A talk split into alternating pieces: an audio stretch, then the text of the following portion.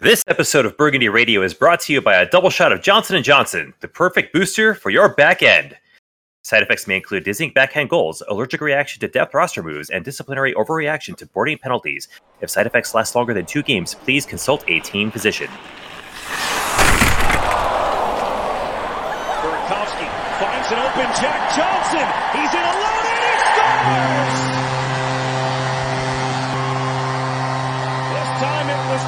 Johnson who threw it towards the net, may have changed. And after 22 years, Raymond Moore!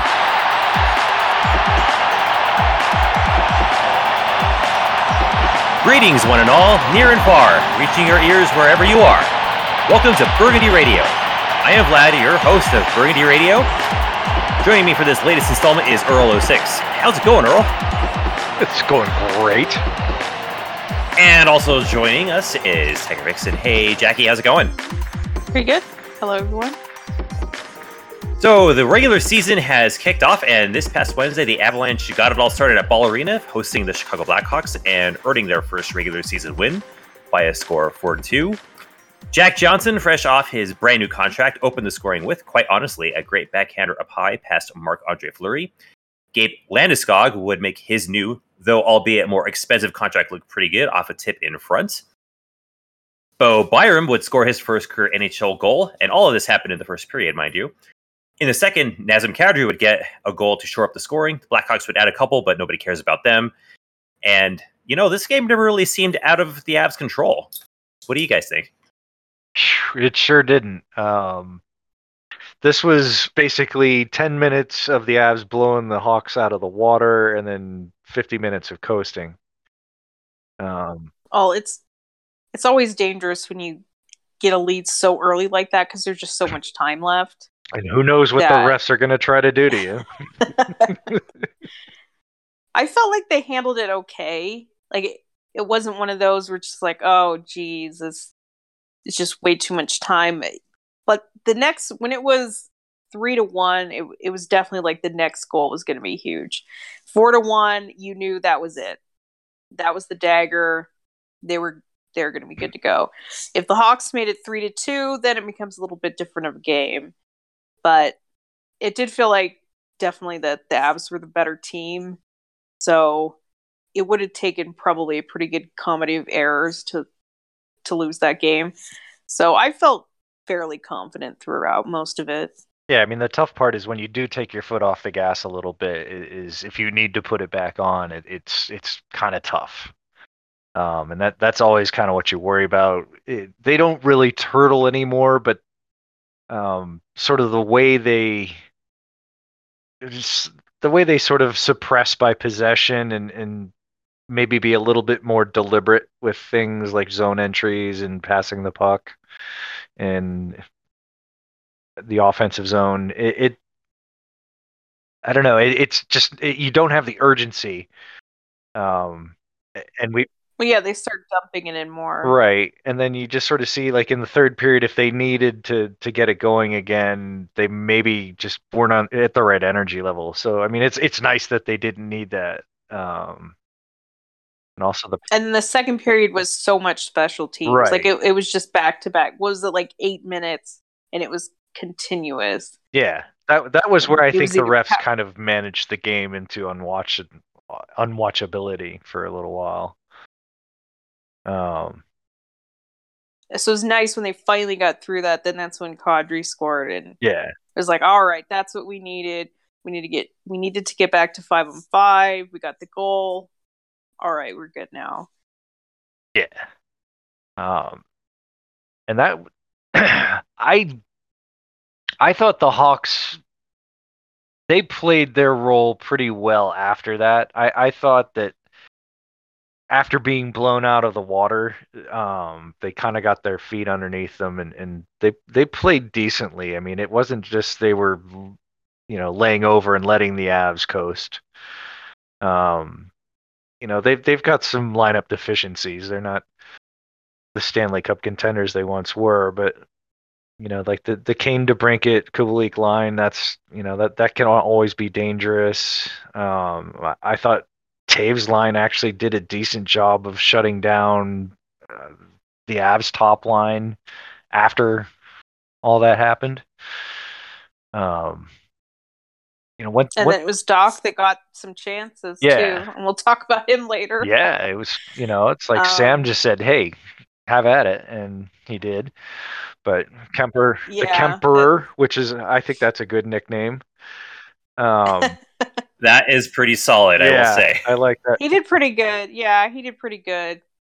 He's a very calm goalie, which I think they're going to need. Well, we'll see. We'll see how he really does, but so far so good. Yeah, because I thought the penalty kill was a little spotty. I mean, I think special teams in general were really weak. The power play looked awful. Like, hey, we're in the J.T. Compher is featured shooter era on the power play right now, and that's. But it looks so different. The funny thing about it is it looked so different. It wasn't just them running the regular power play and then without MacKinnon. It was like they just said, "Hey, let's just run a completely different power play," which I don't necessarily disagree with, because I do think they need some new thinking on it. But it obviously wasn't working, but it was like, these guys are skating, they're moving, they're not... It just looked like somebody else's power play. It was kind of bizarre, but in a good way bizarre. Is that more because MacKinnon wasn't in the lineup and therefore not an option on the power play, or is it because Jared Bednar wasn't behind the bench and it was a tandem effort with Ray Bennett and Nolan Pratt? I guess that's a fair question. You would just think they've run this power play for 3 years. The players don't need Bednar around to tell them how to run it. Like, they should be able to do it in their sleep. So I don't know. I don't know what got into them. Or maybe the players just took a little bit more liberties because they knew it was so different and they weren't going to be trying to execute the same plays. Because that's what they're really doing on the regular power plays. They basically have 3 or 4 set plays, and they're trying to execute them.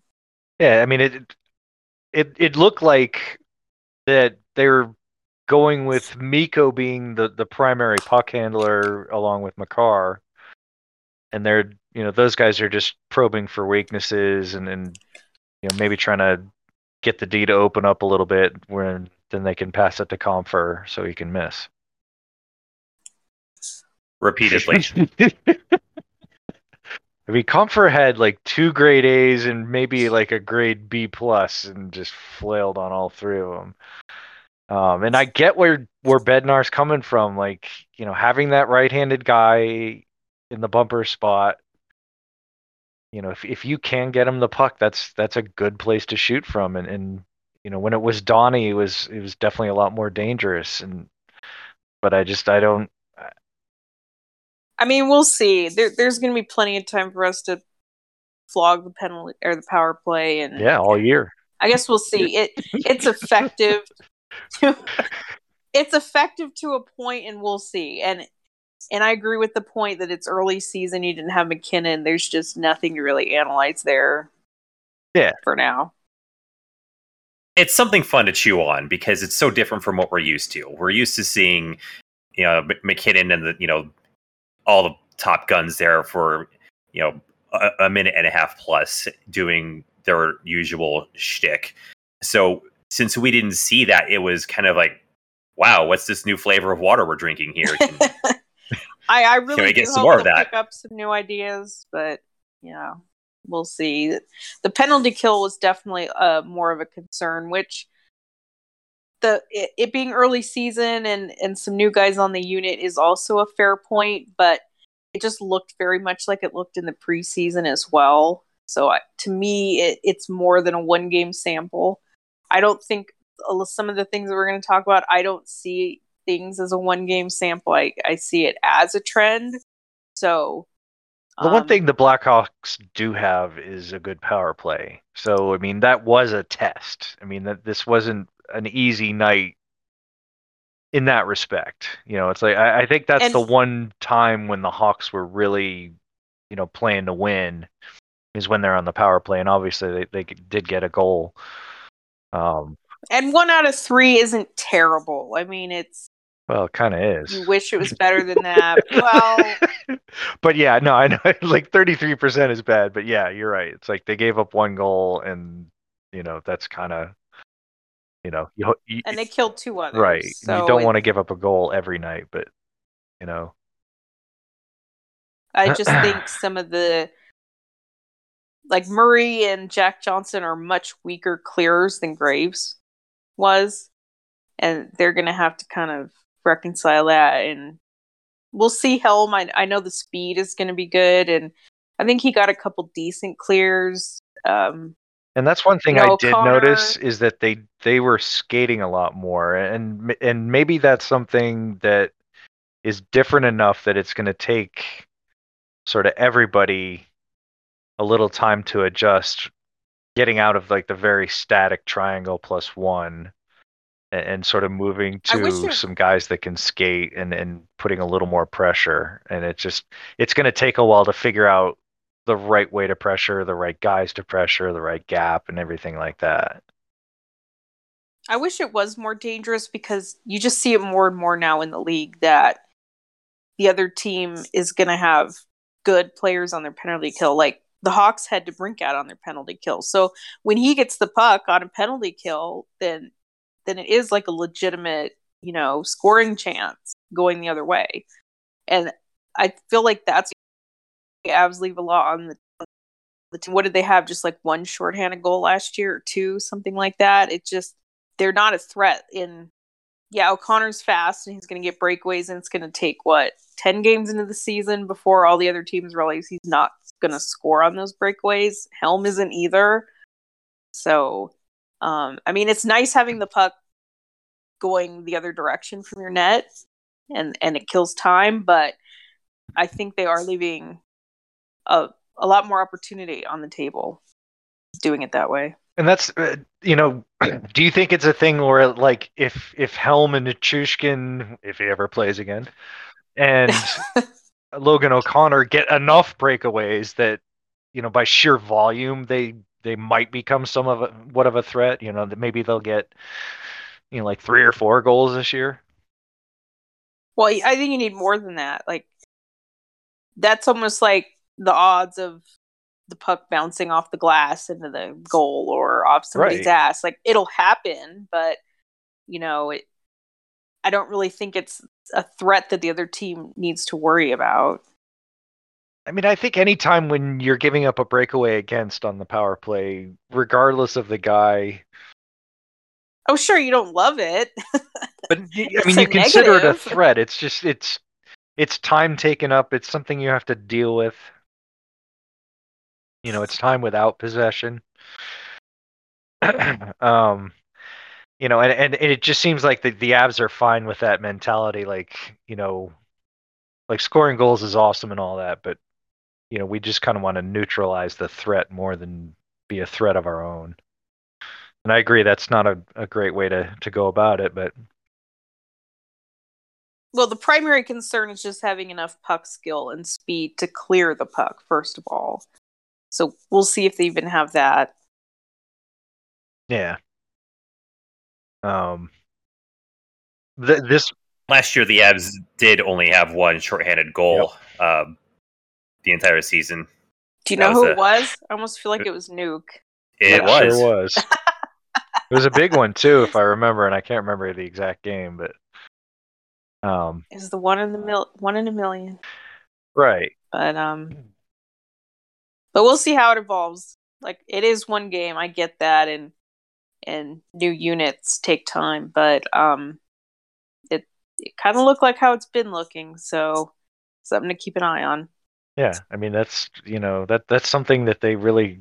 It seemed like they thought they had the PK dialed going into the playoffs, and, you know, maybe it wasn't. It was okay because Vegas was terrible on their power play, so it was a. Nice, at least, to lose and not blame it on special teams for once. Yeah. Plenty of blame to go around. Yeah. Plenty of other things to blame. It was a long list. Well, in talking about this game, I think we need to have a minute to talk about Byram and the game he had, because I think finally he showed, like, this is the kind of player he is. And those of us who watched him, like, Canada, Junior, and at the rookie stuff, we're a lot more familiar with that's the Byram game, but I think maybe a lot of other people were like, oh yeah, he is pretty talented, and it in the offensive zone too. That goal was nasty. I mean, that was just wow. I mean, it was crossbody too. I mean, it was, you know, left hand to upper right corner. I mean, oh, you know, and then he was quick shot too. I mean, Fleury is pretty fast still, and he was. I mean, that's, you know, he didn't have a chance to do anything on that. And then, you know, just the rest of his game too, with the assist on the Kadri goal, and overall played well, and it was awesome that he got to be the first star and everything. And he was very elusive in the defensive zone. Like, he wasn't total like Tornado, but you know, he was. He does that quick cut right. Back. He likes to almost bait a guy and then cut back the other direction. Right, it's like a shoulder fake for a running back. Yeah. But he was, you know, he was very elusive. He was very good at breaking the puck out by himself. You know, there just wasn't much to criticize with his game at all. I mean, he just had a really good game, and it's just something that you really wanted to. Yeah, you wanted to see that from Bo, just because. You know, I know there are people that question him, and you're just like, nah. It's like he really is that good. Like he could consistently play at that level, and he probably won't. Like I'm sure there'll be a few ups and downs, but like him playing like that again is also not unachievable, and to do that pretty often. And you know, the other funny thing is people talk about how much time EJ missed and how amazing it was to see him back out there and all that. It's almost like people forgot how much time that he missed and just how emotional it must have been for him to finally play another NHL game. Yeah. After he waited so long, he didn't get the goal last year and everything. Like, just must have been such a huge moment for him.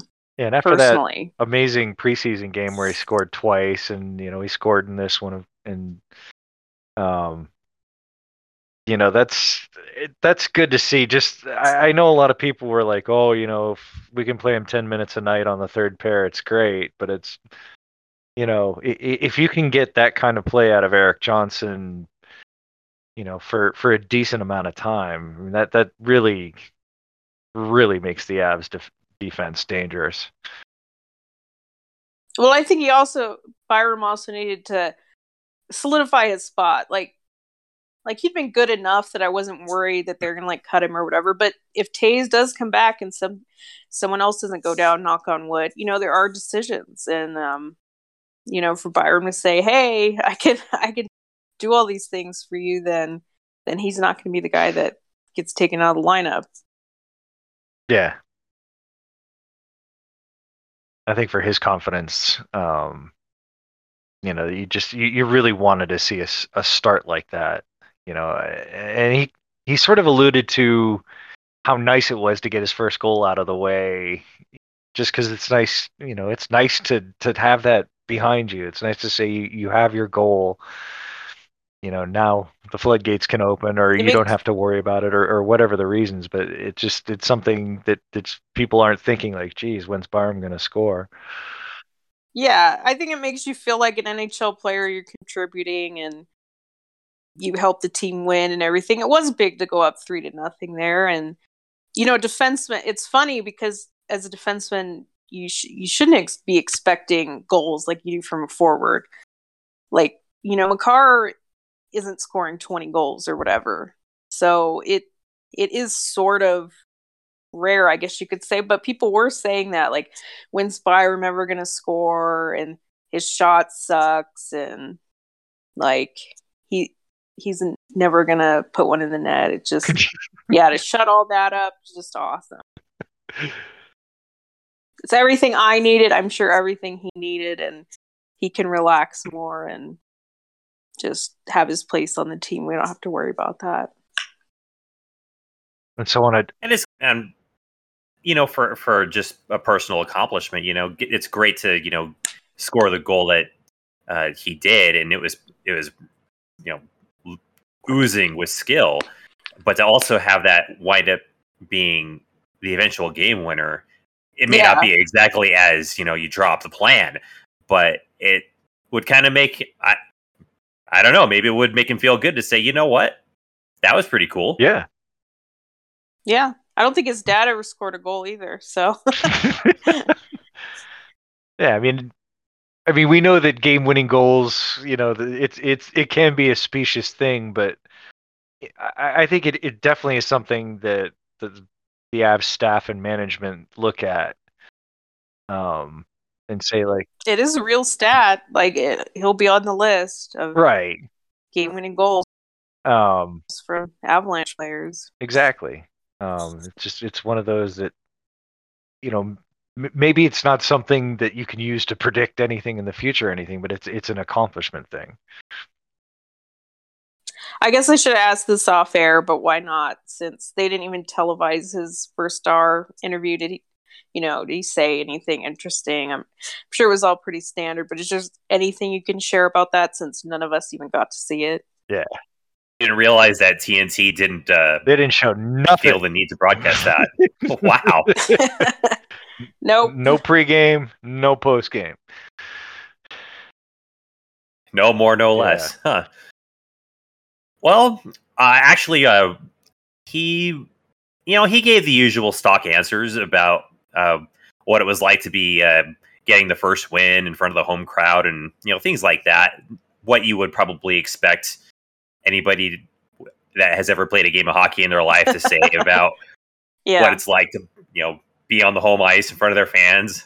So pretty stock answers from what I could tell. I mean, he wasn't out there for a whole lot of time, but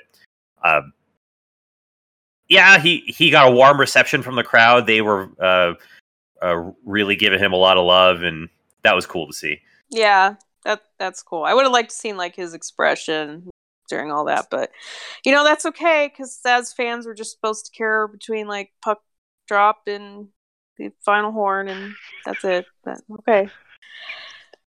Actually gotten a picture of that at some point during his, I saw that. I mean, that's all we had. I was glad to even see that picture. So. Who interviewed him? It was actually Rachel, Rich Linsky.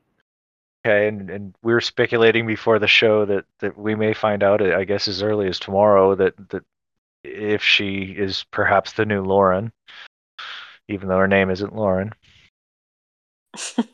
She'll have to get on that, change it. Do a crowd, a GoFundMe or a crowdsourcing thing or something like that, petition.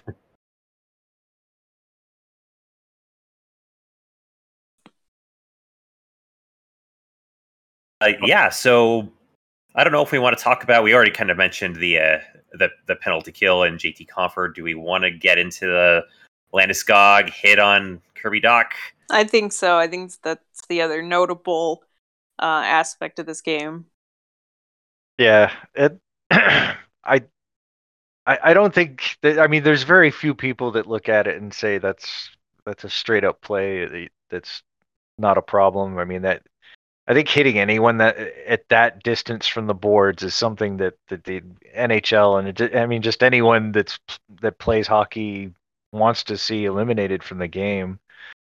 It's where you're most vulnerable, and I don't think Dach being on his knees is that much of a factor, other than he couldn't control his motions.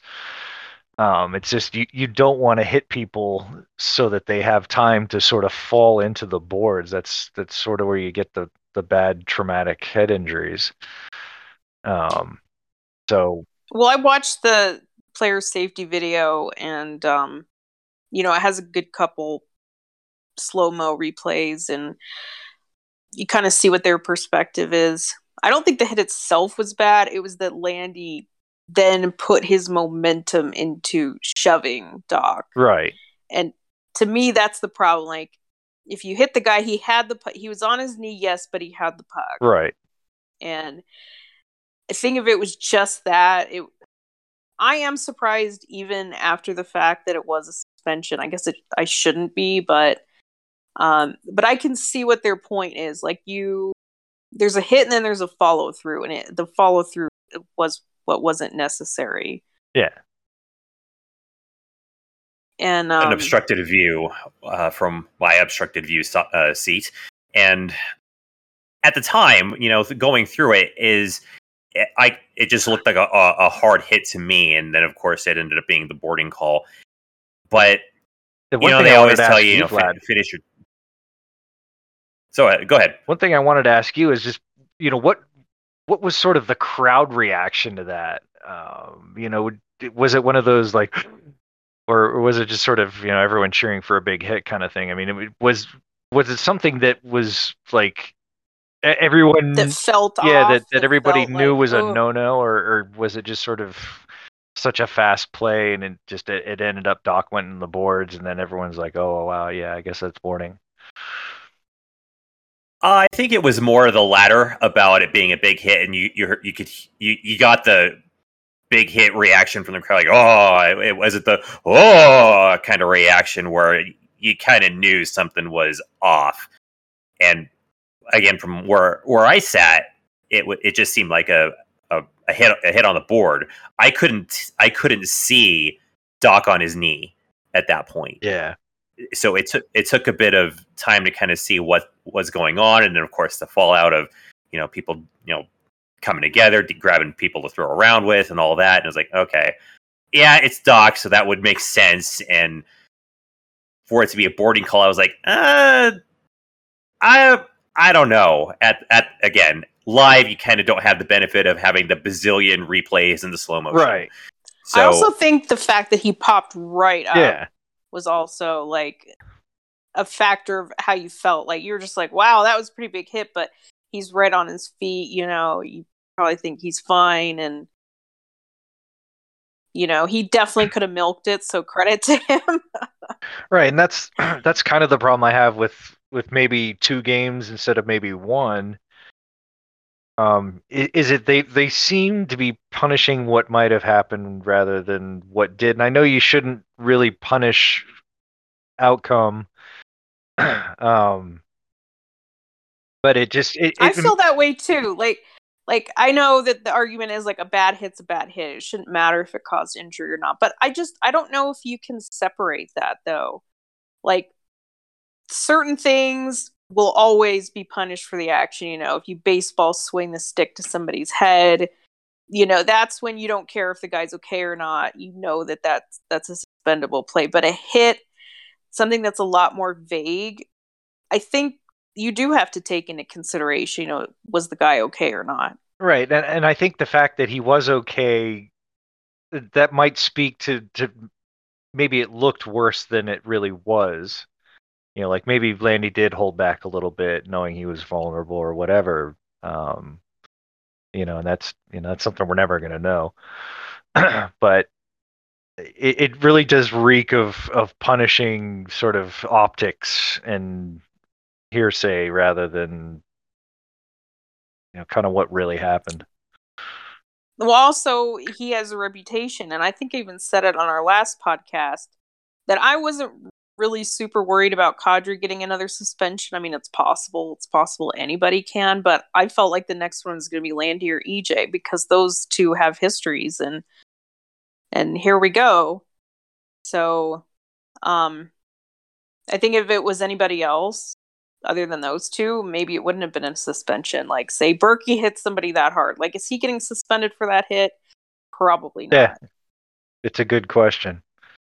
And I wanted to bring it all up, how this all relates to like the toughness narrative. And I think for me, it's just so ironic after listening the whole off season crying about like the Avs need to get tougher, that this happens in game one. And it doesn't excuse, like I said, the follow through that Landy did. He absolutely didn't need to do that. But in a way, I get it, because he was on the radio earlier this week taking Bednar's place and talking about how they want to get ready for the playoffs is having those winning habits, closing out games. Like I saw the argument he should have let up because the game was almost over, but I disagree with that, because you're the last thing you want is to see them score another goal. And actually, you know, the TNT guys were saying at the time that, you know, he was doing that because he didn't like the way the team was playing in the previous few shifts. And then, you know, he was trying to fire his team up.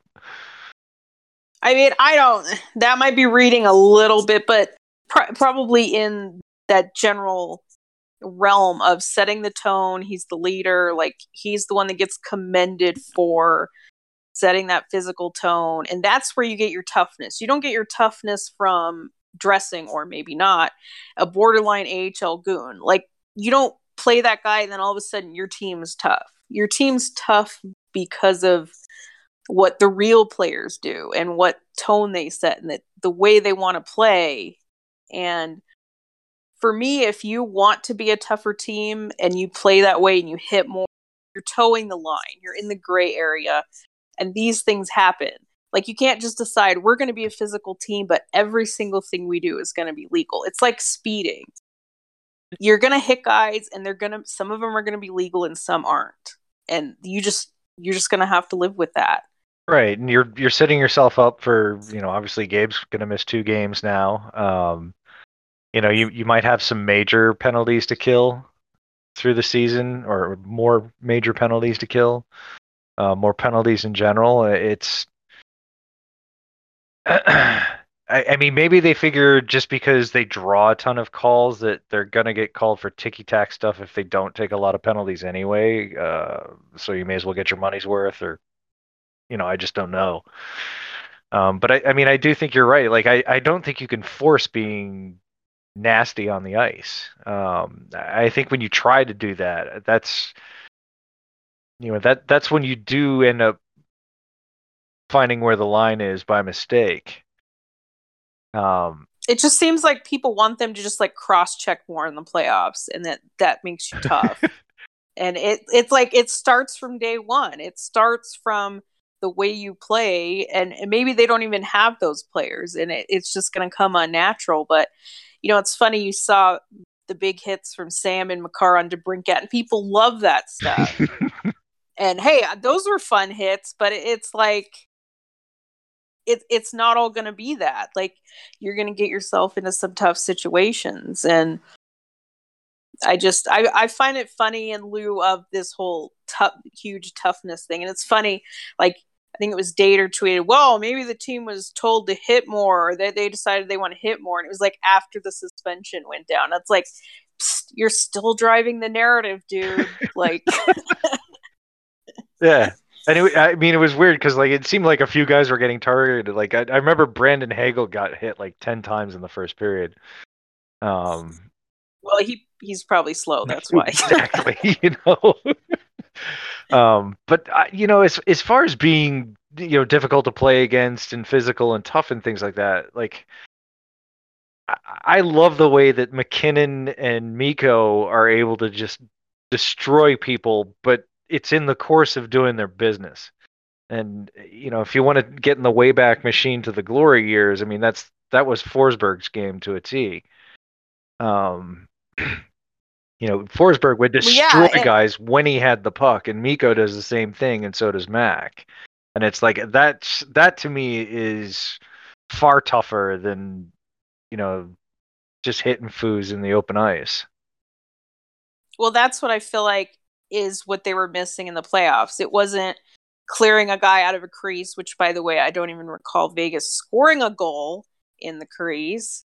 It was that they didn't handle the physicality well enough. I feel like MacKinnon was the one that got dominated physically. And like you said, he has so much the capability to have those reverse hits and to bulldog through people. And it's that mentality. It's the top guys that they need to be able to dish it out a little bit. And, you know, and that most of that stuff is legal, but when you toe the line a little bit, things happen. And you see the argument a lot, like, how would I have felt if that was MacKinnon that got hit like Dach, or let's say Byram? I mean, I'd have a complete heart attack if Byram gets hit like that, but it's going to happen. Like, regardless if Landy gets suspended or the next guy gets suspended, those kind of hits are going to keep happening. And you're not going to take it out of the game. So I don't like those hits. I'm going to be horrified when it happens to us, but it's going to happen, and there's nothing you can do about it. Yeah, you can't scare people into not doing that.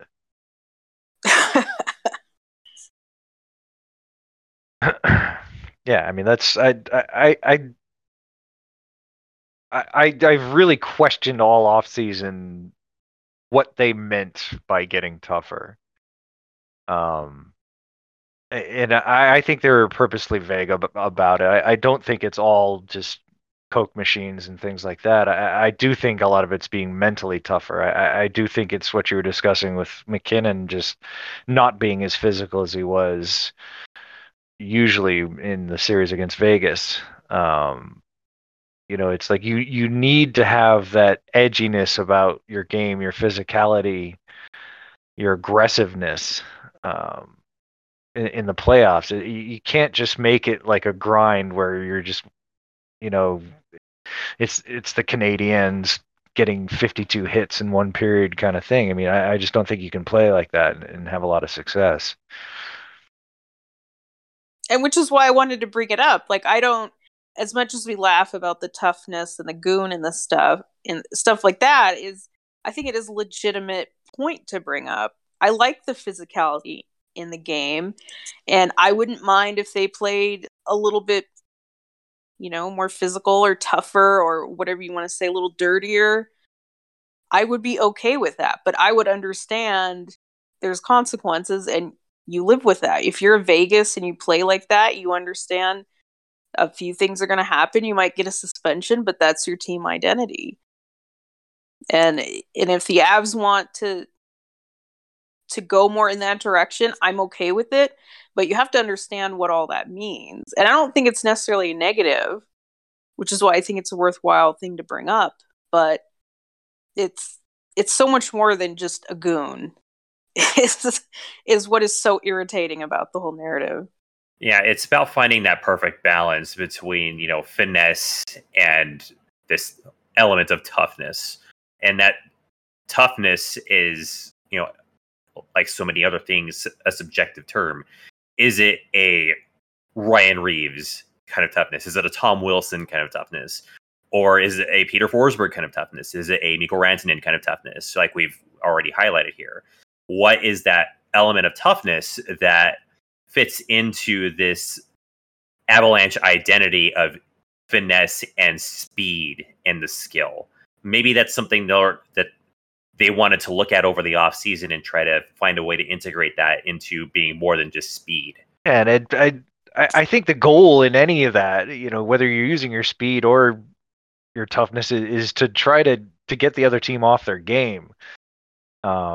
You know, and there are plenty of ways to do that. Like, all right, you take, like, I think it was at the end of the second period, maybe the first, when O'Connor, you know, had that sort of play at the end of the period where, you know, he's basically alone and taking on, you know, 4 Blackhawks. You know, I hate scrums, by the way. I personally hate them so much. Right. But so he was just being sandpapery, and that's something like, you know, that was sort of Compher's bill of sale, and you know, he's kind of gotten away from that. I'm not sure why. You know, I think that's something that he can do well, but it just doesn't. He doesn't really play that agitator role that well. And you know, if O'Connor can do that, that's great. I think you need more than one guy doing it though, and you know, it just sort of integrates itself inside the personality of the whole team. I mean, I see what you're saying. It's something that these guys do. I don't know if it ever wears the other team down. I think they just waste time. But sure, that's one other area where if you're the team that's always getting the last poke after a whistle, you know, is that another way to assert yourselves? I think it's possible. Yeah, I mean, I think if we're talking about different kinds of toughness, I think you do need sort of a variety of things like that. You know, you want a little bit of the sandpapery agitator. You want a little more of the Mikko power and, you know, Gabe with his borderline hits and things like that. You know, if you do it that way, you're spreading it out among the whole team, and it creates more of an identity rather than just, you know, a couple guys that are, you know, doing the load of work. Yeah, on right, that. Exactly, because because a couple guys are just so easy to navigate around, and I just don't think the other team cares that much. Like, their tough guys know that they're towing the line, and they either might have to answer the bell or get hit back, and I just don't think they care. So for me, I would have wanted to go after like a real hockey player that is kind of that guy. And I know it's much easier said than done, but you know, when you're planning to add to your team, it's, you know, it's something that you prioritize rather than like trying the quick fix, I think.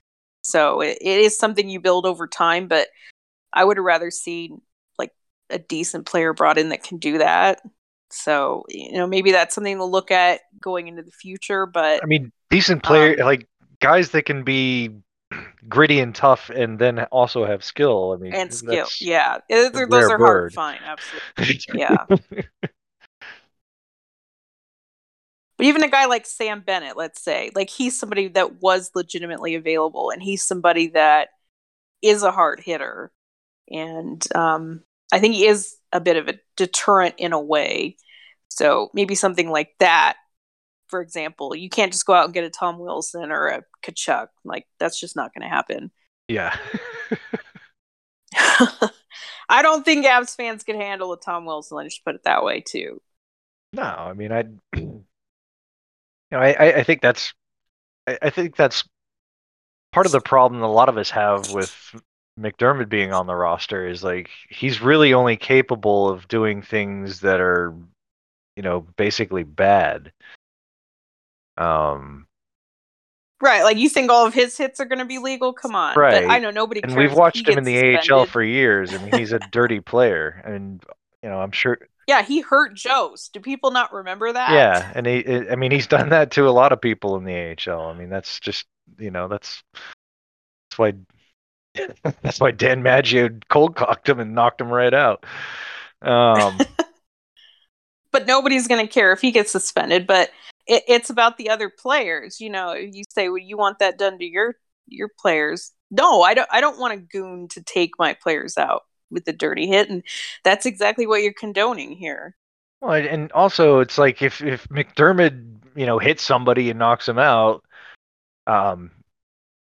you know, it's like they're not going to go back after him. They're going to go after Makar, or they're going to go after Nate, or, you know, someone that is going to matter.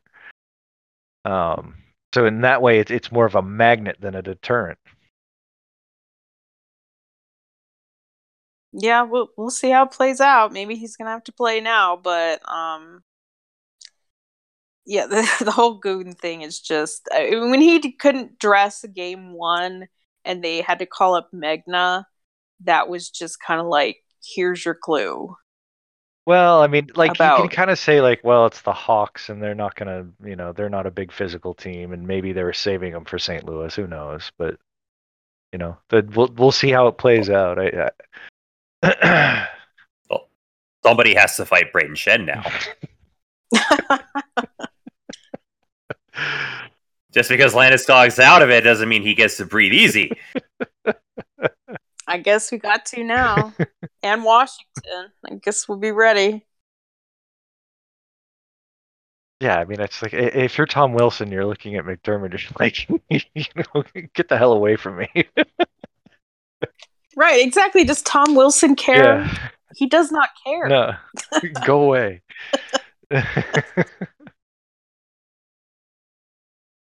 I guess so one thing, it's time to talk about why we might see McDermott against St. Louis. Because aside from all the injuries we had leading up to the first game, we got some more.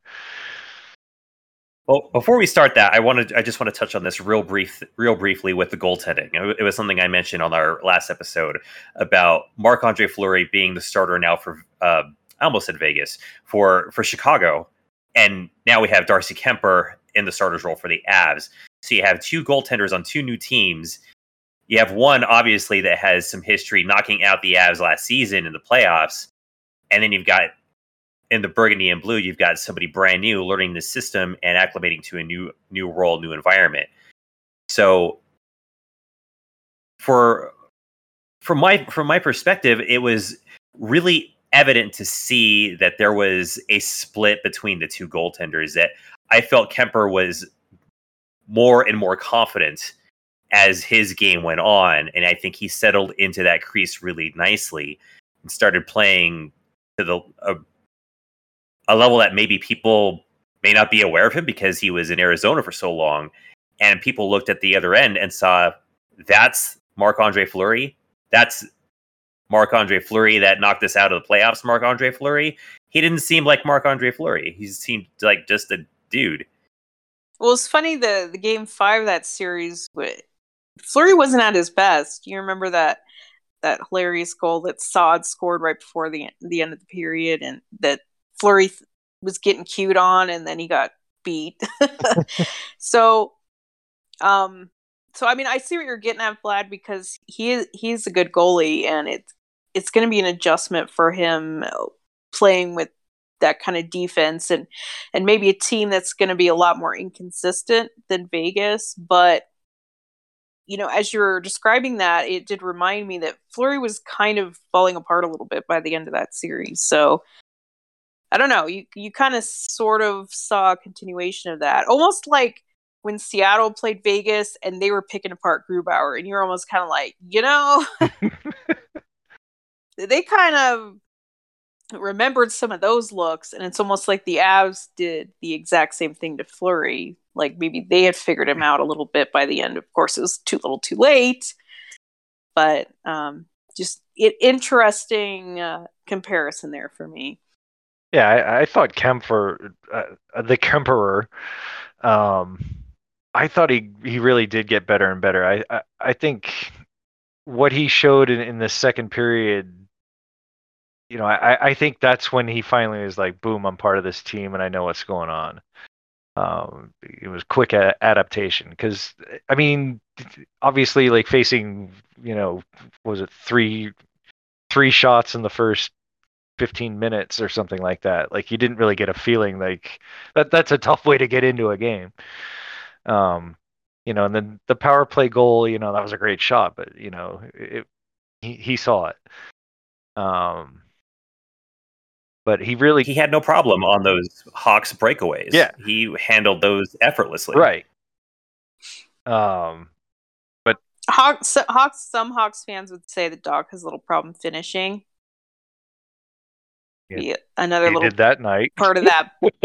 But to be fair, he was good. He was probably the most noticeable Hawk, so good for him in that regard. But one thing I noticed with Kemper is it does seem like, just from the little that we've seen of him in preseason, is he does need to kind of settle into a game where once he's like solid, then he's solid all the way, but he just might not quite be there yet, like at the very beginning. Yeah. So that'll be something to watch. And I think that's something as he becomes more comfortable with the Avs that'll change, because, as we saw in the series we played against Arizona a couple of years ago, he was dialed in from puck drop in a bunch of those games. Earl, why do you got to hurt me this way? And just a note about Fleury, like, I don't think he had a lot of chance on, it's like Jack Johnson. Like, who the hell thinks Jack Johnson's going to score a goal like that? It's like, he's never going to go back. Oh my God, he's going backhand on me. It's in. Shit. I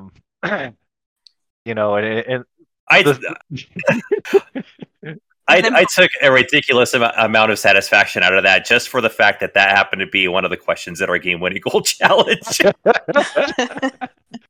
It was great, honestly, though, just to see. I had a feeling that, the first goal scorer, it's like never Mikko or something that you totally expect. It's always something kind of funny, but yeah, for him to score like that on a breakaway, the backhand, it's just... Yeah.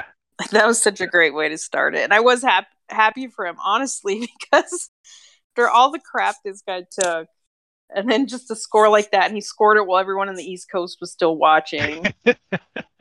That was great, too. I know, and I said this, who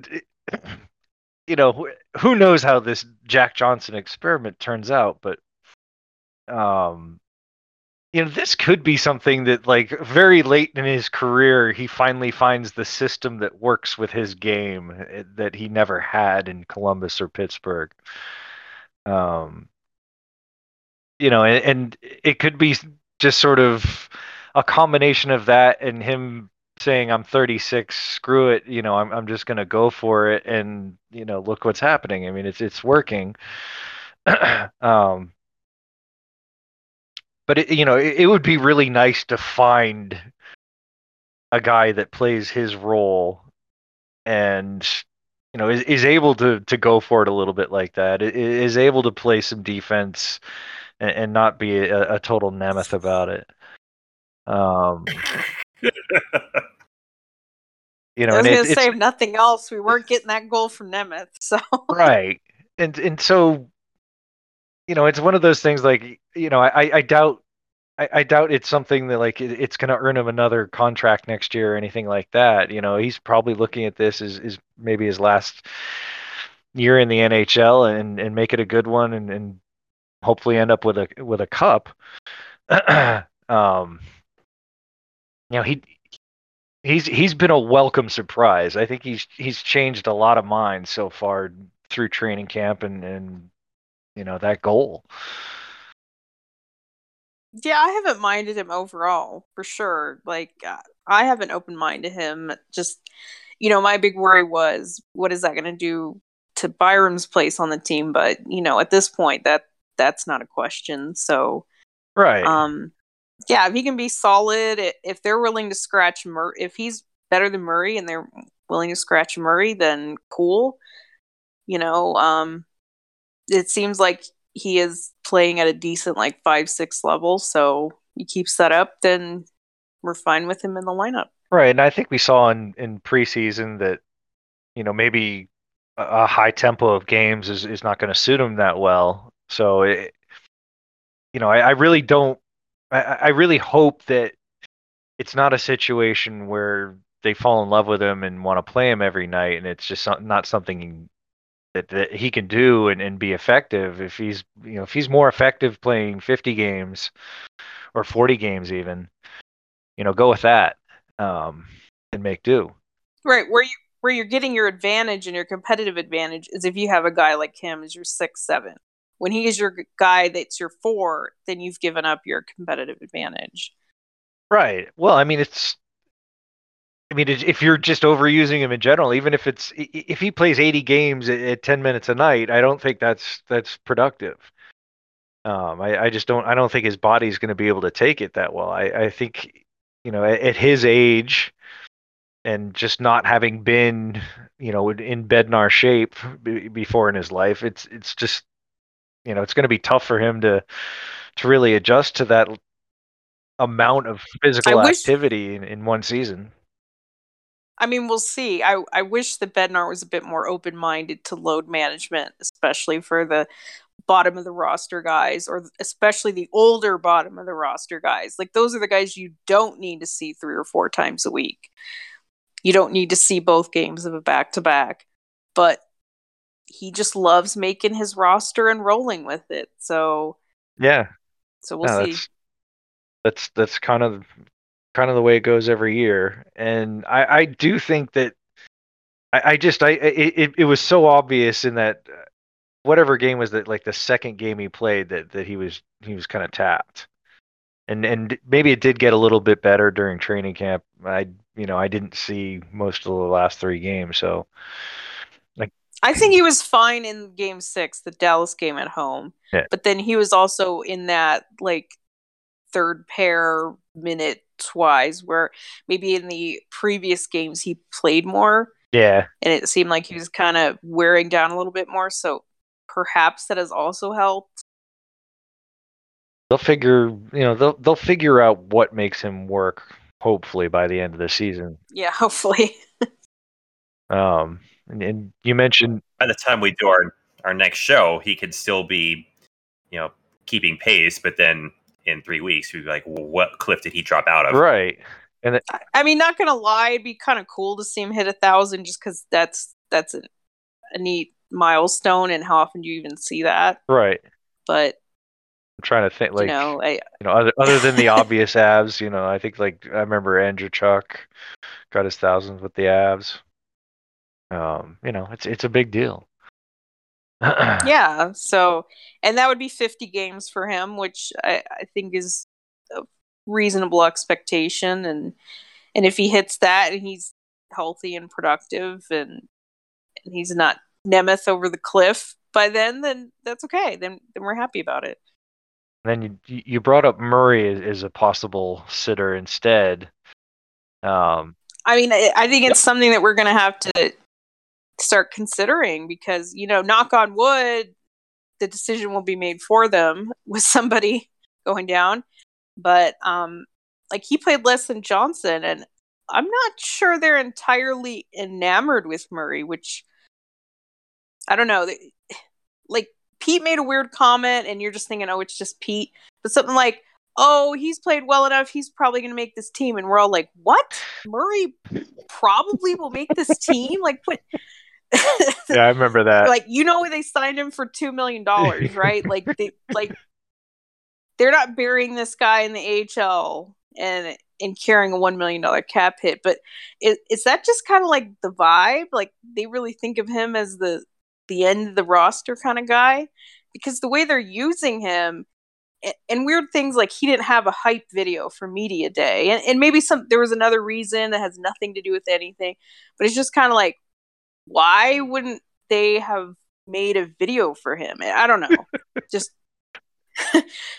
well, I mean, sometimes things start adding up, and you're just kind of like, you know, maybe he's the guy that's going to start sitting out. Yeah, I mean, I think it's pretty safe to say that, you know, he's kind of been lagging. I think the turnovers have gotten a little better since preseason. But he just seems like he's not comfortable with the system, and maybe once he gets it, he's going to look a lot better. But then also, like, he's just a weak passer, like weak on the clears. Has that always been his calling card? Is he just not that strong on the puck? I mean, I don't really know. I mean, the thing that's weird with Murray for me, and they do this all the time with veterans, is they're like, oh, you know, he's a veteran, he can, you know, he's solid defensively and all that just because he's been in the league for a long time. And it's like, that's, you know, that's not really sort of who he is or who he was, at least in the productive years of his career. You know, it's like he wasn't Barry, but it's like he was a fairly offensive defenseman kind of guy. I mean, he's not a guy that you'd be like, oh yeah, let's put him on the PK, get him some tough minutes and defensive zone and stuff like that.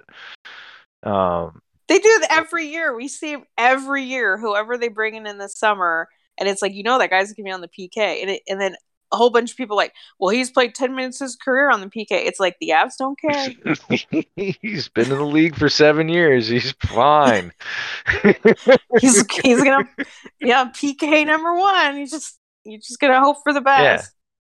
Yeah. You know, and it's just one game, so it's like a lot can change. We could all love Ryan Murray by Christmas, but it's just, but he's definitely the slowest start of all the D-men so far. I mean, sans Toews. So it's... Yeah, just checking the time on ice from Wednesday. Yeah, Ryan Murray had the fewest amount of ice time out of all the defensemen at 15:35. Byram had the second fewest at 16:33. Eric Johnson at 17:03. Jack Johnson, 18:59. Makar had 22:31, and Sam had 22:49. And then if you look at even strength, which then Byram was number 3 behind Sam and Makar at even strength, and then you could really see that Murray's time was lower. Well, actually, EJ played less than he did, barely, by a little less than 15 seconds or 18 seconds, let's say. But I'm saying you can see who they're playing less at even strength. Like, yeah. You know, I saw some comments that they're like, oh, wow, they didn't play Byron much. It was like, do you realize he had 8 straight minutes of special teams? Like, that's why. Yeah, I mean, a third of the game from the time the Avs scored their third goal, like the rest of the game, a third of it was special teams. So you know, it's like from then on, it's like there was not a lot of flow. There was a lot of, you know, trying to weave guys in, get guys minutes when they could. And it's just, that's, I don't know. It just made for some, it made for not a great night for him, time on ice wise. So that's something that to watch too, because if Jack Johnson plays more consistently, then you are looking at like Murray's going to be the one out of the lineup, because we've noticed that too. Like with the forwards, whoever plays the least amount of time, you know that that's the guy that's on the bubble. It happens all the time. Unless it's Megna. Like, unless it's Megna. Hey, they down. Well, they did actually send him down, but well, who was next after Megna? At 5v5 it was O'Connor. Well, but yeah, the whole fourth line was the least used. But who played more between Sampo and Newhook? Sampo. Yes. So there's your clue too. Well, I mean, spoiler for the game-winning goal challenge, folks. Sorry. Bednar sends his messages with time on ice. Now, obviously, there's situations. Sampo got two more shifts than Newhook. I mean, that's I don't know. I mean, I'm not going to read a ton into that. And I know he wasn't even on the bench, but he sends his messages with time on ice. I'm saying it's a very important thing to look at, because if you want to see how they feel about somebody, there's going to be your sign. Right. And that's why that's just another reason that I really disregard a lot of what happened in this game, because, you know, you've got Ray Bennett and using the forwards and a lot of garbage time. Right. It was 50 minutes of garbage time and stuff like that. So it's you know, I think this is just a game they're like, they're just laughing after 10 minutes. They're like, this just couldn't be going better. But so garbage is a hell of a segue, but so the roster moves here. Well, Newhook is a segue. Speaking of Alex Newhook. Yeah. Avs announced they sent down Alex Newhook, recalled Jayson Megna, Stefan Matteau, and Dylan Sakura for Saturday's game. We've got some injury reports out of the presser today, with Nichushkin being week-to-week, Darren Helm, and Andre Burakovsky. Probable. Probable, I think, was what they said. Yeah, but probable could mean week-to-week, too. Well, and week to week could also mean career-ending injury. Yeah. Welcome to the mystery spot. To me, week to week just means no surgery. Is what week to week means. No, because Frank was week to week last year. But then it was just like, don't ask. But then he got into the don't ask territory. Long term unavailable. Unavailable. Stop asking. Yeah. But obviously, you know, for those that saw the game, Newhook looked like Nichushkin jammed his wrist or something, so it's pretty easy to figure out it's some sort of wrist ailment. They did finish the game, but was obviously affected. Helm got hit really hard by Riley Stillman, who's the Hawks now, like, hard hitter, tough guy. Whatever you want to call him. So we just don't, and we know he's up there in age. We just don't know, like, he's very his fragility index, you could say. And Berkey, none of us saw anything, so it probably is minor.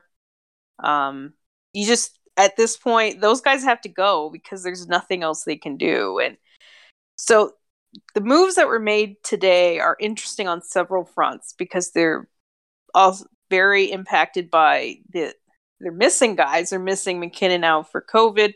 They're missing Landeskog now because of the suspension. Now you throw legitimate injuries on top of that. It's very early in the year, so they have not banked any cap space. So you're very limited on the number of guys you can call up. So part of that is the reason why they made these recalls, but it's not like that's why they sent Newhook down. I've been saying for quite a while that this was kind of like looming on the horizon, that they weren't super thrilled with his camp and the way he's been playing. So, all right, and they made... what about Newhook's game is really displeasing everybody?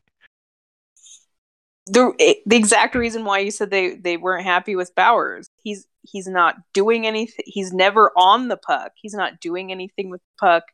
He's very soft in his battles, and some of his defensive coverage has been not good. I mean, I watched, because, you know, I obviously I have to watch these games a day late, and I get people's hot takes and sort of watch for what people say. And I'm comparing Sampo to Newhook, and I'm trying to see just sort of the differentiators. And obviously Sampo is more physical. He stands out more. And, you know, that's a good thing. I mean, that's what he needs to be doing. I think he needs to do that more. And I'm not saying, like, you know, that's something he needs to improve on. It's just, I think, you know, as he gets more experience in the league, I think he'll be a little more agitatory, you know, not in a Compher way, but just sort of like, you know, hitting people a lot, making people frustrated. You mean Sampo, yeah. Right? Just to be clear. Oh, yeah, like he has to be using his size and he has to be using his speed. Yeah.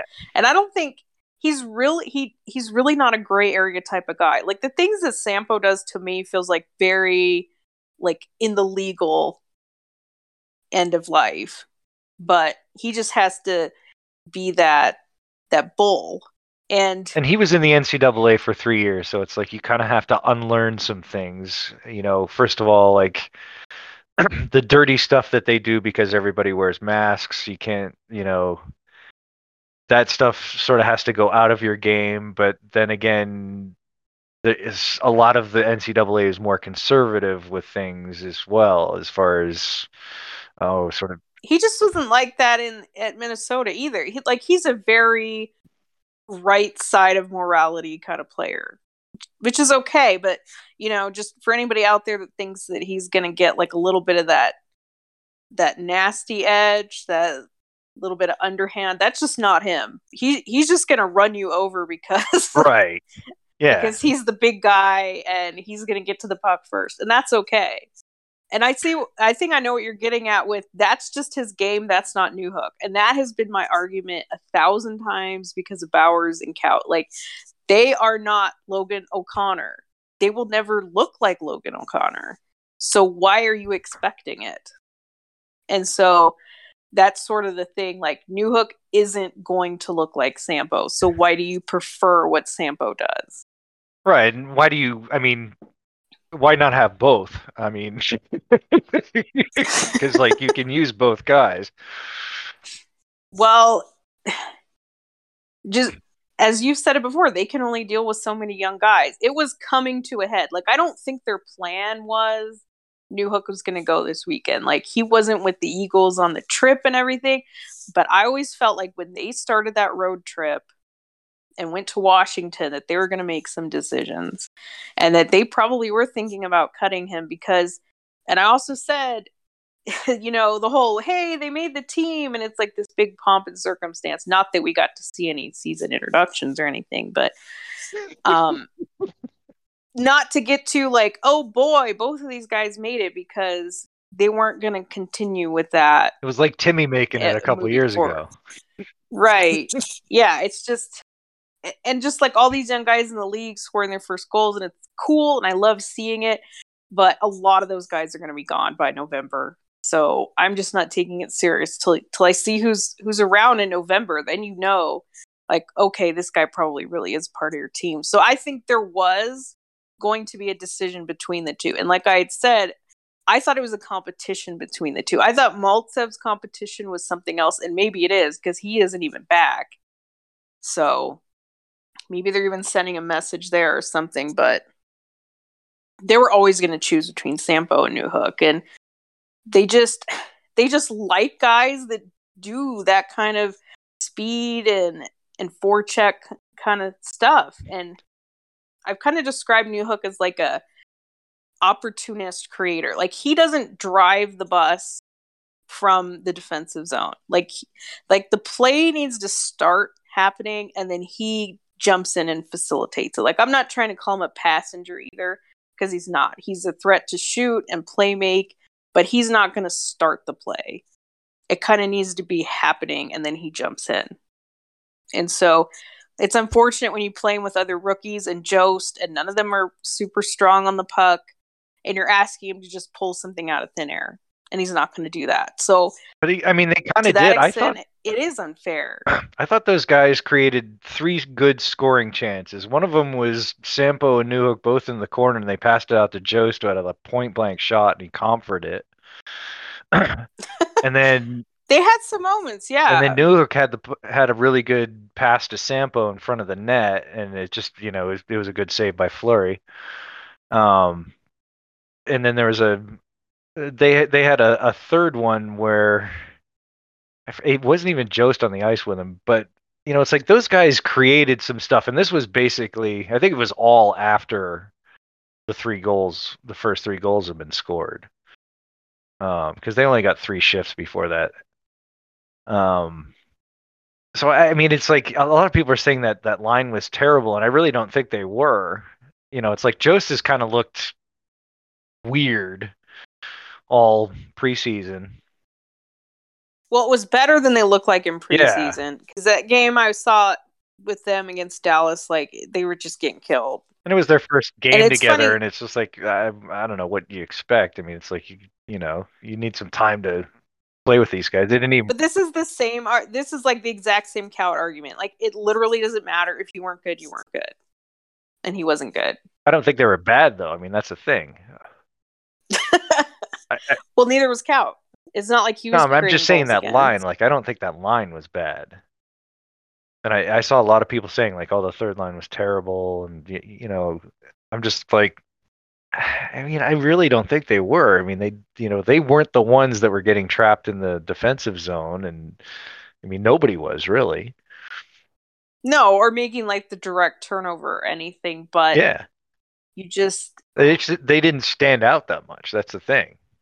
If you're looking for a group of guys that you wanted to stand out, it's like they're they're playing 50 minutes of garbage time. They're being asked to be slightly conservative with the puck and things like that, and they were.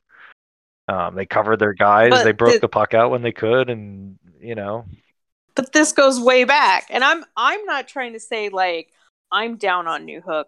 I'm just saying this was coming, and people just didn't want to see it because the writing when Bednar went on that huge rant, and he lumped Byram in there just to make it sound like it wasn't about Newhook, because it was. And then he said Newhook needed to pick it up, and he did score that night, and it was on a goal that Byram did like 90% of the work on, but he did put it in the net, and he deserves credit for that. And then the game right after that, he did nothing. And then the last game at home, he just hasn't done anything. The last game at home, you could tell the last game at home, Sampo took 4 penalties, so... it's like they all have their warts. It's just that's the other thing is that once, of course, they're overlooking some things. Like Sampo's still not great in coverage. The 4 penalty thing is just more funny. I think it'd be worse if he had a penalty in 4 consecutive games than like a 4 penalty game. Yeah, you know what I mean. Like then that shows like you're not disciplined. This keeps happening in completely different situations and stuff like that. But once they've made up their mind that they like somebody, they're not looking for any reason to take him out of the lineup. And in some ways, that Newhook's going to be back. That he's going to get the 100% red carpet in the AHL. He's going to be on that power play unit. I swear to God, he's going to have like 10 power play points by the end of this month, if he's even there that long. And they'll bring him back. Someone like Sampo, they love him, but he's a third rounder. He was on the third line when he was there last year. you know, this is Sampo's opportunity to be a real NHL player. He doesn't have 3 years like everyone thinks. He sure doesn't. Like, he pretty much has to stick now. Now, I'm not saying he gets sent down for 2 weeks and comes back. Like, you know, little here and there, you could tweak that statement. But in general, if he doesn't make it now, this is it. Like, they're serious about him, and they've kept him through the purge, and they like something about his game, and he has to keep doing it, and they have to keep liking it, and then maybe he will stay. So, but this was a big point of decision for them, and it's not just because of... Well, let's look at the alternate theories, at least. They haven't officially called up, and we... You know, from the AHL site, we hear it's Megna, Sakura, and Matteau. No, the Avs tweeted. Oh, the Avs tweeted it. It's not on. It hasn't been filed with the league yet. They actually, according to Cap Friendly, they don't have space for all three of those guys. But according to what's the other site, they do barely. I think they. They do. Well, okay, here's the other thing is, you know, I've seen some excuses that this is the only way they could use three players and have it fit under the cap. Now, one point to that is Sampo costs more than Newhook. So that also tells you it between them, it was definitely about a competition. But we're on day 4 as we record on Friday of the season. Tomorrow, game day, will be game 5. Every day that goes by, a player's cap hit decreases. And those that are at, say, 750,000, so there's 200 games in the season this year, or days in the season, there's 200. So every single day is 1/200th of their cap hit. So let's take like Megna or somebody that's 750,000, that's 3,750 less that their cap hit is every single day that goes by. Well, so I've seen the argument per day. Right, but it goes down because when you call a guy up, you have to have the money to pay what he's owed for the rest of the season. Right. So that's why it's such a bigger deal now than it will be in even, say, 2 months, because you have to fit a guy's full cap hit. So I've heard the argument they couldn't use Maltsev because he costs $9,000 more than Sakura. There's already been $9,000 taken off of, like, Mateo and Megna's cap hits. Okay, so, but, all right, just bear with me here for a second. One way to maximize your cap relief under long-term injury relief is to get as close to the cap without going over, and... You know, if the other side is the correct one and they're under by 3,000 or whatever it is, that would be a great way to do it. They could put Frank or they could put Toews, but probably Frank would be the better candidate. Then they'd be calling up ELC guys. They'd be calling up Bowers and whoever has only, the full cap. They just need to do this. This is the math that works out the best for them. Like, they don't want to be an LTIR. They're not going to use LTIR. I mean, maybe they do, maybe they don't. Be an LTIR. I mean, it would seem they might need it. But to maximize their relief, this is the way to do it. So that's one alternate theory, and I'm not saying that's what they're going to do. I'm just saying if you were going to do that, this is a great way to do it. And to me, it seems like... And they could even not use those three guys in the game tomorrow night. Because at 5 o'clock, they could send them down and then call up Newhook again, even if they wanted to. Or whoever they felt like doing. It could be Newhook and Bowers.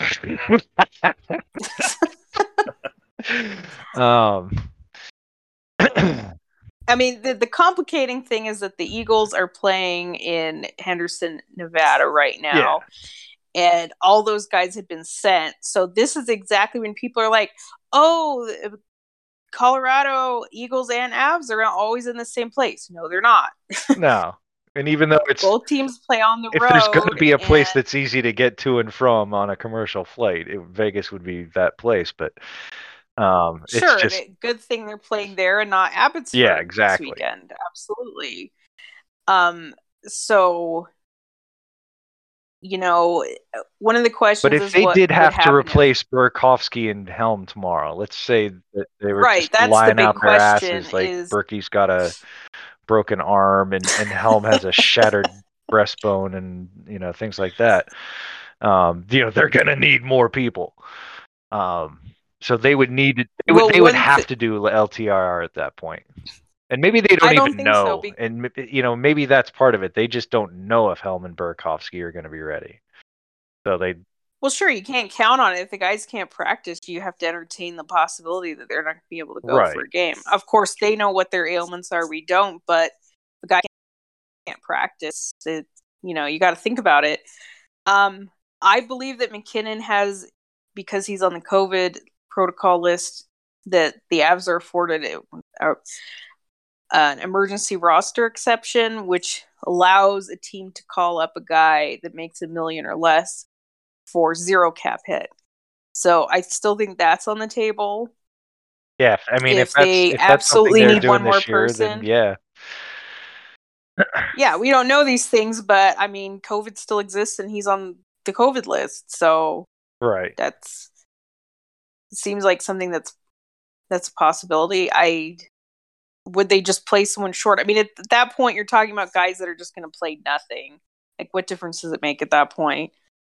I don't know. They're definitely up a creek at this point. Right. I mean, it's Gabe's suspension is kind of the catalyst for all this. Cause I think, kind of without that, they're fine. Even if they have to play short a little bit. I noticed they put Toews on AR at 9:00 during that game. But that was kind of funny too. Yeah. Like they kind of knew something was going on, but if someone is hanging around for if they use LTIR or the roster exception or something, you would think it'd be Newhook over someone else because he's the last guy that actually played for them that's out of the lineup. Right, I mean... And he's obviously not in the lineup in Henderson, even though they say he's going to report there. So it's not a paper transaction. This is like a real thing. Yeah. And obviously the three guys they called up are, they either didn't go or were called back like immediately because the Eagles went to Henderson yesterday. Right, maybe they had to come back, but there's one day to get back from Vegas, so they could probably do it. So I mean, it's just there's a lot of stuff going on here, and maybe we will just end up seeing like a Magna Sakura Mateau line tomorrow night, and all the joy that will bring. No, what a way to honor the late Pierre McClough. Oh, no, but here's the other thing. They're going to have to use McDermott. Oh, yeah. Because gotta do that. They need to use everybody now. So whether he's a forward, whether he's a seventh defenseman, or neither. He doesn't really have to be either, I guess. No. He could be the backup goalie. He'll be playing. He'll be on the ice doing something. So, hopefully Newhook comes back soon. But I think they're serious about they want him to get him to get some games there because this is what they do. This isn't out of the norm whatsoever. The weird thing to me is Maltsev. Why they can't use him? They chose Megna over him because he's not old. Okay, but he's the one that played an entire year in the NHL, and all these other guys didn't. Oh, but he. Like, he's only 23, and those other guys are above 24. I mean, you're not over 25. You're not worthy of playing a defensive role. And this is like total blankie time that all these guys are out of the lineup. Bednar's not happy that no Landy, no MacKinnon. He expressed his displeasure, and And their reaction to that is, if we have to play all these fringe roster guys, then we're just going to get all the old ones and just hope for the best. That's what they do. On pure LaCroix night. But I would have just thought that Maltsev wouldn't be treated like Bowers. They traded for him. He was an NHL regular last year. He's a center.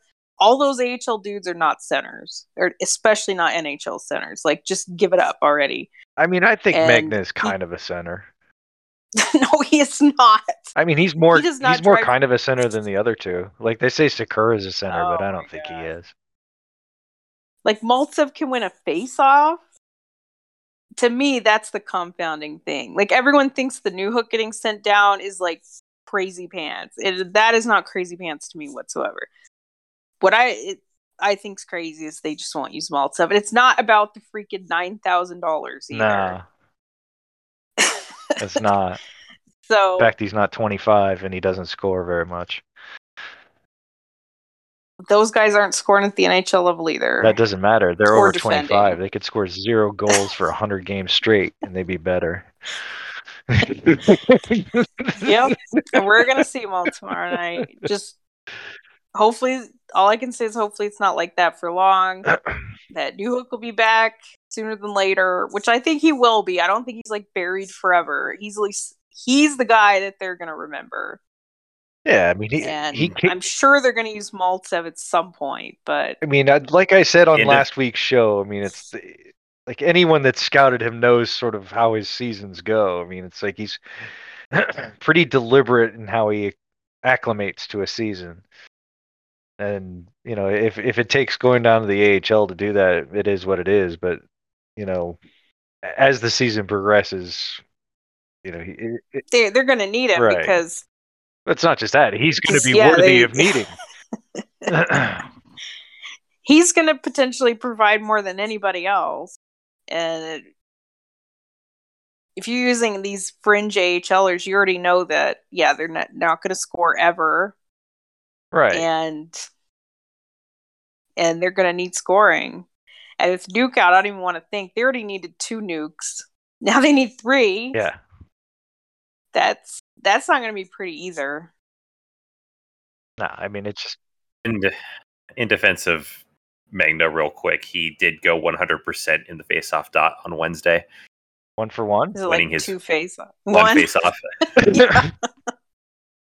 You got to keep that streak going. That's like Ambrosio for BC. He takes like 1 or 2 faceoffs a game, but he usually wins them. Let's just say in preseason, Megna was not winning faceoffs. Let's just put it that way. See, that's already a marked improvement. He's got to be better than Compher. Just one of these days, you have to have better. You have to. And I guess I should be thankful, you know, thank God they kept Sampo through the purge. Because he's more expensive too. So at least they've done that, but hope they don't pull the plug on him soon. He might be on the second line though. So now would be a good time to score. He might be on the first line. Really good time to score. I mean, McDermott could be on the first line by the end of the night. Don't say that. So yeah, that's where we're at after 1 game. One game. Only 81 left. We're just getting started.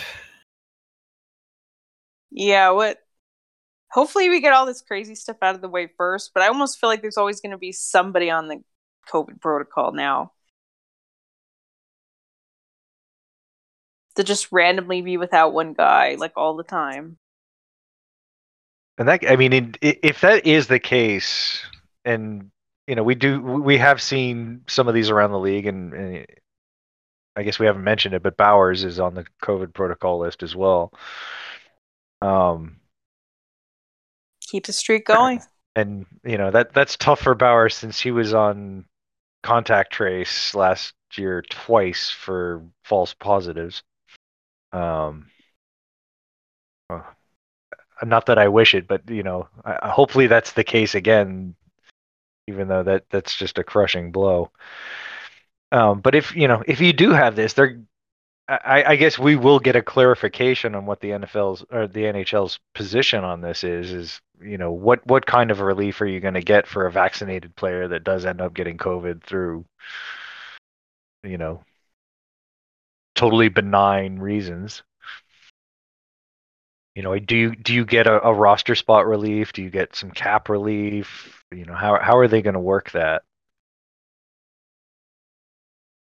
It seems to me like they weren't going to punish teams for, like you said, you've done all that you can do and it just happens.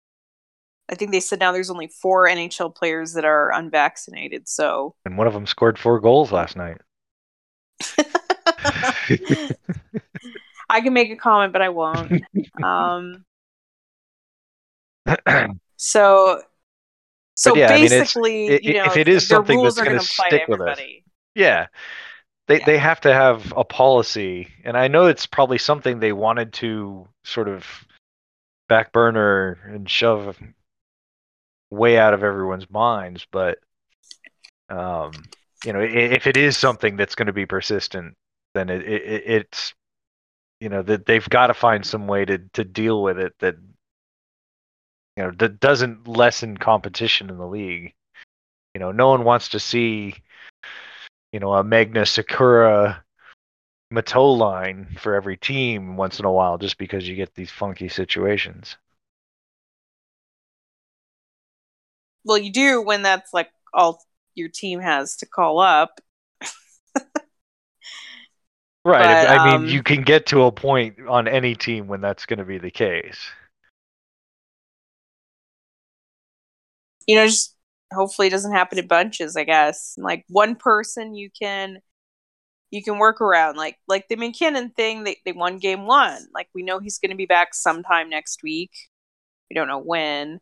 I guess let's just put it out there that the thought that he could just magically come back for Saturday seems a little pipe dreamy. Or Tuesday. But yeah, that seems iffy too, but let's just say he'll be back sometime next week. So that he's going to be there and contributing. It's just when all these things happen at the same time. Then you have a suspension. You have a guy that got hurt definitely in the first game in Nuke. The other 2 are iffy, which that's probably going to be the case all year. It's just, these things compound. Yeah. And, you throw Toews and Frank in there and, it's just, it's just a lot for one team to handle, and I don't know. Maybe it's it is better to deal with this all at once in the beginning of the season and just get it out of the way, and maybe you lose a few games, but it's probably not going to affect your season to a great degree. Well, it is funny because there's a lot of the whole the regular season doesn't matter. That the only thing that they're going to be able to prove is in the postseason. So there's nothing they could do. They already won the President's Cup trophy, whatever, I can't remember. President's Trophy. So they already won that. So what more can you do in the regular season? People will be honestly horrified if they don't win this division, and I don't really think they're going to. I think they. Does it matter? Probably will. But I don't. I agree. I don't think it matters. I mean, I think we've seen with Tampa and Washington and in the past that sort of, they got to that pinnacle of regular season greatness where they won the President's Cup and didn't do that well in the playoffs, and then they sort of regrouped and focused on the playoffs, and that's when they found their success. So it's as long as they make it, that's okay. Yeah, I mean, if they're the third seed in the division, I don't think it's a big deal. But people will freak out.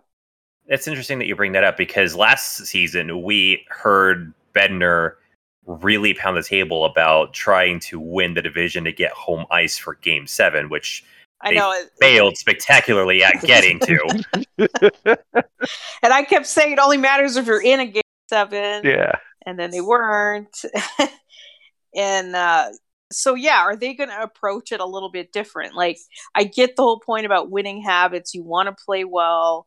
You know, things like that are important. Like, I do believe in the thing, like, you can't just flip the switch. If you're playing like crap, you're not just going to flip the switch. But it is so much about just getting there and being ready when you get there, but the regular season doesn't matter.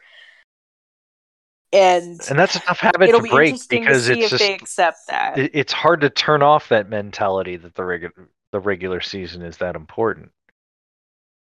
Well, I don't want anybody to go into a game thinking like, this one isn't that big of a deal. Like, as competitors, you have to take on each opponent, each game as it comes. You're trying to win every game. But there are little things you do, like how do you set the lineup? Who do you use as your call-ups? Things like that that all either are going to point to. Right. I mean, is this game life or death, or is what happens in the playoffs more important? Right. If your playoff success is going to be better with Jack Johnson playing 50 games rather than 65, you know, it's like, then you need to find 30 games, then you're not going to play Jack Johnson. You know, and you can. And I think we don't have a Belmar this year, but it's like, you know, we have a Helm, and that's, you know, that's something that you might want to think about. You know, if you want to have a good deep team going in the playoffs, you do kind of want to rotate some guys in, and that's just not something that they've been comfortable with before. So, you know, if you're doing beneficial things to your team, like rotating guys in and resting your older players, you know, then it's okay. Like, you know, maybe you drop a couple of 3-2 games that maybe you could have won if you really, you know, threw everything at it. And you know, that amounts to, you know, 5-6 points in the standings, and you're not first, you're second or third. That's okay. Because if you're more ready for the playoffs, that's the goal. And yeah, that's the approach I would take. It's just so hard to stick to it in short-term thinking. Right. And like I've always said, it's also about who you're getting prepared for the playoffs. You know, you hope that guys like Newhook and Sampo can provide something more that a fringe AHLer would. That's how you make your team better. Right. Or like, and deeper. You know, like we're talking about with Mac, you know, when can he be back? You know, it's like, you know, like it could be he could fly to Miami and be in that Panthers game, and it would be extremely tough. But, you know, maybe they can make it happen. They could probably make it happen for the Tampa game. And it's like, do you really want to do that? Is it worth it just to play MacKinnon for that one game when he could be back home as soon as he gets out of protocol training and doing his tests and working with Allard and things like that? And then when the team comes back, they can all get together and Nate integrates, and, you know, that one game isn't that important. It's little things like that. You know, maybe they lose that Tampa game because Nate wasn't there, and that's just not a big deal, but it helps you in the long run. I think that's a good point. And we'll see the approach. I personally think they're going to play him the second it's humanly possible. Well, it's tough to rein in Nate, because it's like the microsecond he's ready is going to be like, just put me in right now, you know? And that's also something you have to be able to communicate to your players. Like, hey, it's cool you're not playing tonight. Like, we would definitely be a lot better with you, but, you know, we're going to be fine in the long run if you sit this one out. You know, I hope that's the approach they take. I just think they would get so much criticism that they're not leading the division. You know, they're not dominating like how they were last year. Like, last year was fun because you pretty much knew they were going to win every game. It was fun until it wasn't, right? I know. It was funny. Bednar addressed that today in the presser. Just sort of like, you know, it's nice not having to play a team for the 8th, 9th, 10th time. It's tough to get up for that. And it's nice to go to different cities and things like that. Oh, and I am so happy for them. I'm happy that, like, that they can enjoy the travel in the cities, and that it just seemed to be so much more fun for, you know, a guy like Byram to actually see what it's like to play in Canada and on the East Coast and stuff like that. Like, I'm excited for them, and also for my entertainment value. Right. No one should have to play Anaheim that much. But I think going back to like last year and what happened is they just also were not used to overcoming adversity. Not that they didn't have any, like they had the two COVID breaks and they had injuries, but you know, they were leading every game basically. How many times did they even have to come from behind and win a game? And well, I don't think they did much. I think that's sort of something that their game was lacking when they got to the playoffs. And then when they've got the adversity from Vegas, it was like, how do we score from behind? How do we deal with losing 3 games in a row? You know, stuff like that. And I think they lost a dimension to their game because they had a game plan that would basically work against anybody in the division except Vegas and maybe Minnesota occasionally. So it's like you're just trotting out the same thing every night, and your different skills that you might not need to win those games atrophy. You know, it's like we all saw their transition game just wasn't what it was in years past. And I think that hurt them a lot in the playoffs. You know, they got very comfortable being a cycle team, and they were, you know, because basically they could get in the zone and stay there for minutes on end because the other team couldn't recapture the puck and get it out. And that just meant that, you know, they lost a little bit of what made them so dangerous in their transition game. You know, and maybe that carried over into their penalty kills. You know, they only scored 1 PK goal all year. Not that they scored a lot in the past, but it just, they always had a little bit of danger with the faster players getting breakaways on the PK, and they just weren't as aggressive because, you know, they really didn't need to be, and they didn't have those breakaways. So I also think, you know, going back to special teams, just the satisfaction with the power play, like it did get better. It was 8th in the league or whatever. And it's just like, well, it was good. What more do you want? And it's like, you're just going to be satisfied with that. Like, yeah, there's no it's reason 8th why against, this like, team can't rival the 8 Edmonton. Worst teams like, in the league on PK. It's like, why just stop there? Wait, this power play could be as good as Edmonton's. Like, yeah, they have McJesus, and okay, but we have, you know, the second best player in the world. We have 3 top 20 players, top 10 players, whatever. Like, there's no reason why it can't be terrifying. And, you know, that's something that I don't like, just the satisfaction with it. Like, oh, it's good enough. Good enough to win you most games, you know. Yeah, I don't like that attitude. I mean, hopefully they'll get some wake up calls with, you know, sort of things that they thought were going to work just because they worked in the division last year. You know, I think they're probably going to get some pretty rude awakenings with the power play this year because it's not that good. So yeah, I mean, I think they will face more adversity, and that's okay. It just might really hurt in the short term. We don't like to see losing streaks or our guys performing poorly, but we're just going to have to suck it up. I do like that they at least won the first game. At least so you know you've done it. Like, you know that you came out and you dominated. You won that game. Just because this could be a rough stretch. This could be a rough road trip. And at least, you know, that you've had something to kind of refer back on in the short term. Here's to it. Or who knows, maybe next week we're talking about a 5-game win streak or whatever. You know, it could be.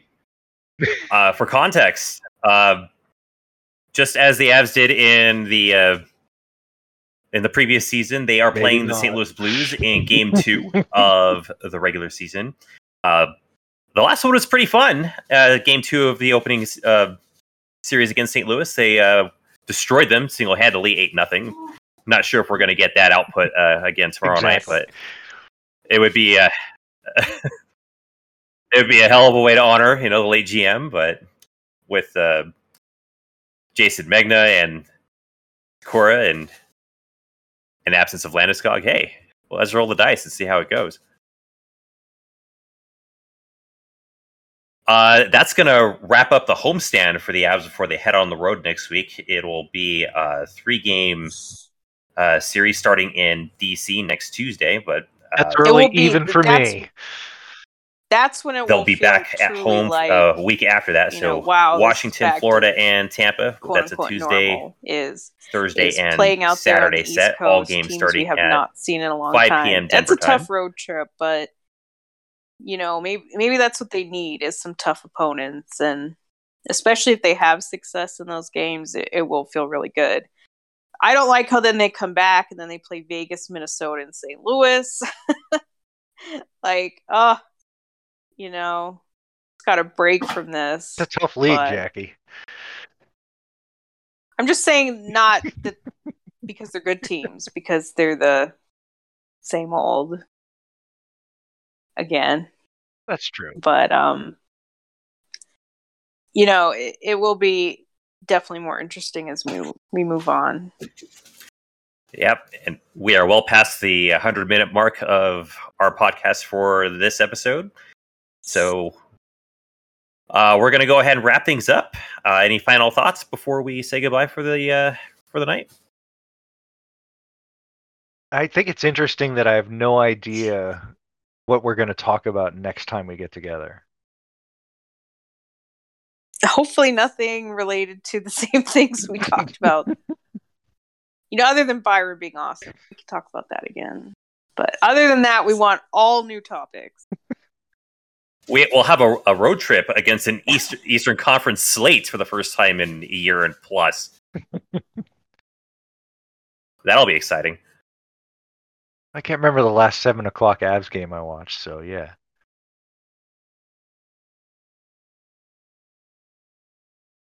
Well, pray for everyone's health. I'll say that as my closing statement. And how? No more injuries, please. We've had enough. We deserve to see this team play together. So please spare us. And I second that wholeheartedly. So until you hear our voices next, thank you for listening, and we will see you next time.